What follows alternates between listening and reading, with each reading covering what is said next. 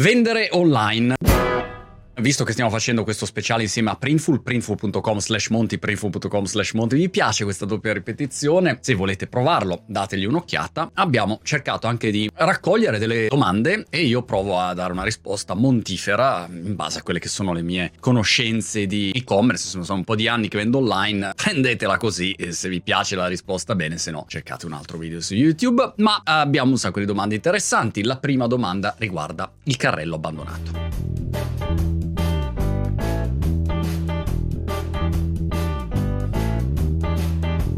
Premesso che quando uno arriva lì e abbandona il carrello ti girano un po' le palle. A me è una cosa che dà fastidio clamoroso. C'era un periodo che facciamo dei lanci di alcuni prodotti e stavo a guardare gli analytics in tempo reale, c'è Google Analytics, puoi vedere in tempo reale le persone dove sono, non vedi la singola persona, anonimizzato, però vedi che c'è un utente sul carrello, sulla pagina d'acquisto e tu dici vai, non va. E questo ti fa veramente arrabbiare. Perché succede questo abbandono del carrello? I motivi sono infiniti e il primo suggerimento è ovviamente avere qualcuno, se non sei tu trova uno specialista, che guardi gli analytics, guarda il traffico, guarda le attività che fanno le persone, dov'è che staccano, perché proprio in quel momento, in quella sezione, boom, c'è un calo di attenzione, la gente va via. Qual è il problema? Un buon analista fa questo mestiere, abbiamo un video peraltro con Gabriele Rapino proprio su questo argomento, andatelo a vedere. Un altro aspetto è che un buon analista, o in questo caso anche tu, puoi metterti lì e fare dei test cosiddetti A/B, prova a vedere, è un problema di grandezza del pulsante, di scritta, ad esempio le spese di spedizioni, che possono essere ovviamente un problema, che ad esempio hanno un enorme impatto sul tuo abbandono del carrello. Magari le stai mettendo all'inizio del percorso d'acquisto o alla fine. Magari all'inizio uno parte e dice dai, mi compro il giubbottino, però ci sono le spese di spedizioni che sono altissime, lascio perdere. Se magari invece le sposti in fondo, alla fine, quando ha compilato tutti i dati, tipo le 12 fatiche di Ercole, ha compilato tutti i dati, arriva in fondo stremato e dice vabbè dai, ci sono anche 10 euro, e vabbè compriamo lo stesso, ci ho messo tutti i dati. Ad esempio le variabili sono diverse, però è un aspetto da testare e lo puoi vedere esattamente con questi test A/B. L'abbandono del carrello poi da che cosa è influenzato? C'è un problema di sicurezza e autorevolezza. Sono sicuro acquistare da te, è il motivo per cui vedete tutti i loghetti, certificato da membro del Authority Trusted Thing whatever, i vari scudini che ti dimostrano che sei a prova di bomba. Il nostro partner è, per i pagamenti utilizziamo Stripe, PayPal. In altre parole, a volte uno abbandona perché non si sente tanto sicuro, dice la mia carta di credito me la babbano qua, oppure sono su un sito assolutamente legittimo. Un altro problema può anche essere la difficoltà di navigazione in generale. Avete presente quando andate su un sito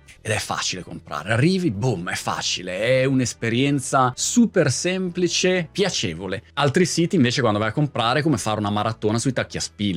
Non riesci proprio, lo fai se proprio devi e ti interessa clamorosamente quel prodotto, se no lasci perdere. Restiamo sulle opzioni di pagamento, in questo caso non fate come il vostro zio Monti, che per anni in sostanza me ne sono strafregato di alcune opzioni di pagamento. Ad esempio PayPal, non ho mai avuto un grande feeling rispetto ai pagamenti con PayPal e per cui ho detto sai cosa, io uso Stripe, arrivederci grazie, ed è finita lì. Però se il mercato utilizza, apprezza ad esempio PayPal in questo caso o altri strumenti di pagamento, cerchi di venirgli incontro. Un esempio in questo caso può essere il mondo cripto. Tu hai persone che sarebbero disposte a comprare se mettessi dei pagamenti in cripto. Perché? Perché hanno i loro soldi sul loro wallet cripto e ci mettono un attimo a spostare quelli. Ma se invece devono convertire i loro Ethereum in euro, dollari, pound o quello che è, diventa un casino e lasciano perdere. E questo può essere un altro aspetto. Aumentare le opzioni di pagamento e capire, chiedendolo ai tuoi clienti, quali sono le opzioni di pagamento principali che vengono utilizzate, quali sono le più richieste, e provare a togliere anche quel problema. Poi cos'altro? Se il sito è mobile friendly, se arrivo da cellulare, avete presente alcuni siti da cellulare è un casino acquistare. Ora, se l'acquisto è in prevalenza cellulare, devi cercare di avere un sito che su mobile, su cellulare funzioni bene. Oppure è un sito che carica a 2 all'ora. Clicco, schiscio un button e sto lì mezz'ora a aspettare. Allora sai cosa? Lascio perdere e ci ripensiamo un'altra volta. Di volta in volta, morale della favola, l'abbandono del carrello va analizzato da qualcuno, ce ne mettere la testa e provare, testare ogni passaggio e vedere di volta in volta se stiamo facendo qualche errore, a volte clamoroso, e ascoltare gli utenti, perché spesso sono loro che te lo segnalano. Ti dicono guarda che il sito va pianissimo, guarda che ci ho messo mezz'ora, oppure non volevo creare l'account, voglio comprare entrare come ospite, senza star lì a creare l'account, la password. Mi dai quell'opzione? Ah, ops, no, non l'abbiamo attivata. Vabbè, l'attiviamo e già lì magari migliori. Good luck.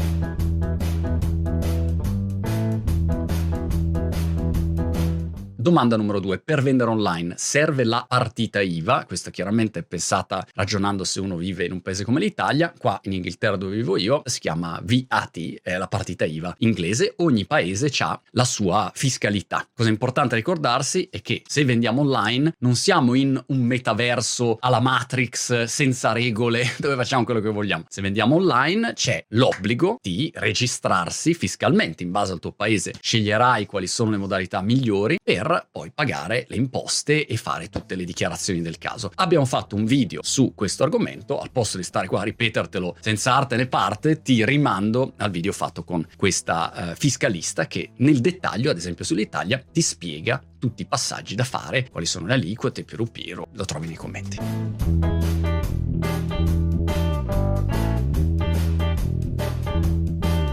Gloria, ciao, come stai anzitutto? Non so se ci conosciamo, non ci conosciamo, magari ci conosciamo, magari non ci conosciamo, magari ci conosceremo. Allora Gloria, questo è uno dei grandi classici, tipo Disney grandi classici. Funziona così, due approcci. Ipotesi 1, quello che hai fatto tu, crei il prodotto, metti su tutto il tuo e-commerce, magari usi Printful per fare la tua vendita e a questo punto ti poni il problema, come faccio a promuovere questo prodotto o questo servizio? Ipotesi 2 è che parti dalla community, che è l'approccio che si è stabilito quando ci sono le varie piattaforme social. Prima creo una community, raccolgo persone interessate ai miei argomenti, ai miei prodotti, ai miei servizi, alla mia attività, al mio brand personale, al mio brand aziendale, a quello che faccio. E una volta che ho questa congregazione di persone, propongo un prodotto o un servizio. È più lungo, è più difficile, ma una volta che hai costruito un gruppo di persone interessate a quello che fai, è molto più facile vendere un prodotto. Sono già lì. Ti faccio un esempio. Se penso a Yuga Labs, che sono quelli che hanno fatto le Bored Apes, l'NFT insomma più famoso al mondo, loro peraltro, parentesi, round da 450 milioni a una valutazione di 4 miliardi, chiusa parentesi, 11 persone, hanno creato un gruppo, una community di persone molto appassionata rispetto al loro prodotto, in questo caso un NFT, e da lì andranno a offrire tutta un'altra serie di cose. Vanno a offrire il merchandising, andranno a fare i film, vanno a fare il videogioco, vanno a fare l'isola sul metaverso, pazzesco. È troppo più facile farlo adesso perché hanno già milioni di persone interessate a quello che fanno. Se però tu la parte della community non l'hai fatta, allora in questo caso giochi con le classiche regole. Hai una parte di acquisizione a pagamento, puoi fare pubblicità su Facebook, Instagram, YouTube, TikTok, LinkedIn, questo dipende da chi sono i tuoi clienti, Pinterest, oppure puoi metterti a fare contenuti e allora dirai faccio contenuti su Instagram perché voglio raggiungere quel tipo di pubblico, faccio contenuti di TikTok, mi metto a martellare 4 contenuti al giorno su TikTok per vendere i miei cuscini con il logo di TikTok, fantastico, allora quella può essere una buona strategia, un buon pubblico, un buon canale di distribuzione. Oppure vai a martellare su una newsletter, magari fai un intero corso su come avere un cuscino profumoso al meglio a casa tua ed è un corso fatto via mail, ogni giorno gli mandi una mail, magari ogni settimana perché dopo un po' che cosa gli dici su sto cuscino profumoso, e poi periodicamente dici oh guarda se ti piace questa strategia, questa tecnica che ho per rendere i cuscini meravigliosi e dormire ancora meglio annusando il gelsomino, ecco guarda che abbiamo anche dei cuscini che puoi acquistare nel nostro store.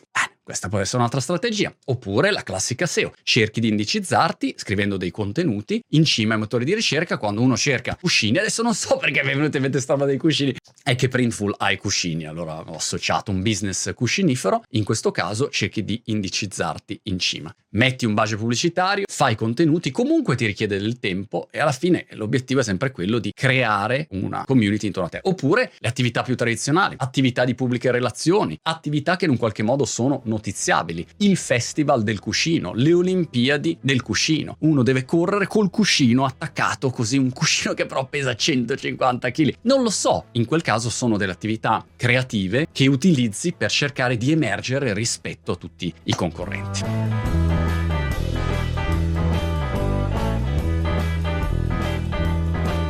Torniamo alla domanda precedente. Anzitutto devi vedere i dati. Apri Google Analytics e se sei in grado di farlo, fallo tu o trova un analista che ti dice guarda, questo è quello che sta succedendo. Entrano sul sito e staccano in questo momento. Perché staccano in questo momento? E lì provi a formulare le tue teorie. Ovviamente sono teorie che poi provi a testare cambiando, fai un cambiamento alla volta e vedi se ci avevi beccato oppure no. Un problema macro che ti segnalo è che magari il pubblico è sbagliato. Magari stai facendo delle campagne di giveaway, stai regalando qualche cosa. Chi viene sul sito e si registra alla newsletter gli regaliamo un iPhone. Fantastico. A tutti quanti, 10.000 iPhone che regali in giro. Tra l'altro l'iPhone adesso lo faranno in abbonamento. E a questo punto scopri che quei signori non erano lì per il tuo sito, ma erano lì per portarsi a casa il regalino gratuito. Un po' come ai tempi dello SMAU, che tu avevi lo stand e arrivavano queste ciurme di ragazzetti che volevano soltanto i CD gratuiti, cioè i CD, e ti spazzolavano via i CD gratuiti, non volevano comprare, volevano solo avere il CD perché gli piaceva avere il CD. Era così la moda del momento, pensa che mode abbiamo avuto noi da sbarbati. Però se tu facevi il calcolo di tutte le persone che avevi avuto nello stand e quanti CD avevi dato e non calcolavi il pubblico con il quale stai parlando, tornavi a casa e dicevi wow ragazzi, alla grande abbiamo dato via 5.000 CD oggi. Eh sì, ma 4.999 a dei ragazzi che non compreranno mai il tuo CAD elettromeccanico tecnico.